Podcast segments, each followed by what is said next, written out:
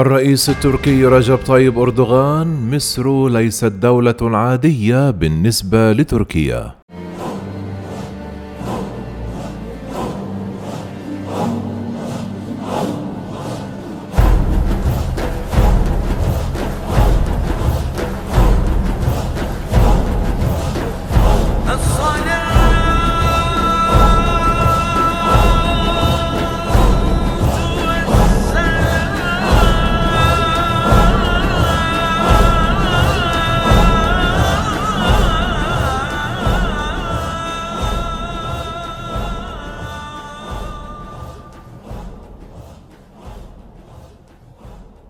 قال الرئيس التركي رجب طيب أردوغان أن مصر ليست دولة عادية بالنسبة لبلاده وأن أنقرة تأمل في تعزيز تعاونها مع مصر ودول الخليج إلى أقصى حد على أساس نهج يحقق الفائدة للجميع.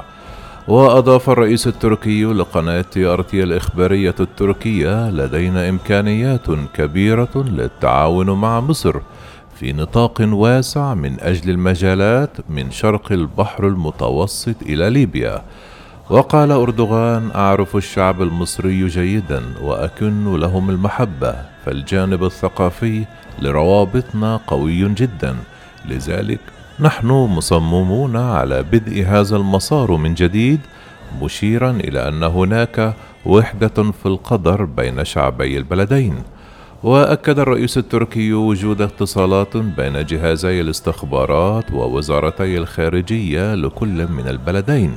قائلا أعطينا تعليمات لكل وزاراتنا بشأن عقد اجتماعات مع نظيراتها المصرية كما أعطينا تعليمات لجميع المؤسسات المالية والاقتصادية للاستفادة من جميع الإمكانات والطاقات المشتركة بين مصر وتركيا وتطوير العلاقات الثنائية لتحقيق مكاسب مشتركة.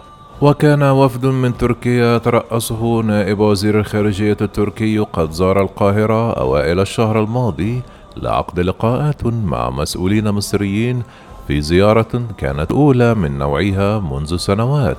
وقال بيان مشترك صادر عن الخارجتين المصرية والتركية عقب الزيارة التي استمرت يومين إن البلدين سيقيمان نتائج المحادثات الصريحة والمعمقة التي جرت بين الوفدين للاتفاق على الخطوات المقبلة.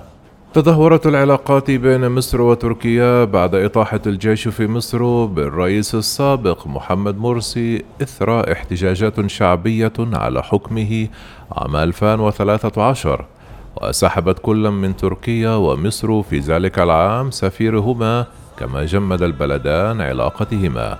وباتت إسطنبول بعد الربيع العربي عاصمة وسائل إعلام عربية تنتقد حكوماتها ولا سيما وسائل الإعلام التي تنتمي إلى جماعة الإخوان المسلمين.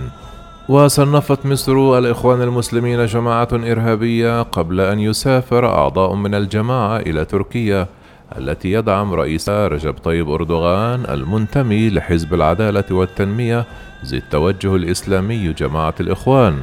واكتفى البلدان بالبعثات الدبلوماسية الموجودة على مستوى القائمين بالأعمال كما أصبح التوتر بين البلدين مؤخرا يشمل الوضع في ليبيا والحدود البحرية في شرق المتوسط. وقال مسؤولون أتراك في وقت سابق أن أنقرة أجرت أول اتصالات دبلوماسية مع القاهرة منذ عام 2013 في إطار جهود أوسع لإصلاح العلاقات مع منافسين آخرين في الشرق الأوسط. كما سعت تركيا جاهدة في الشهور القليلة الماضية إلى إصلاح العلاقات مع القوى الإقليمية كما أرسلت وفدا إلى القاهرة لإجراء محادثات. وفي إطار هذه المساعي عقد وفد تركي محادثات مع مسؤولين مصريين في القاهرة الشهر الماضي في أول اتصال مباشر بين القوتين الإقليميتين المتنافستين منذ سنوات.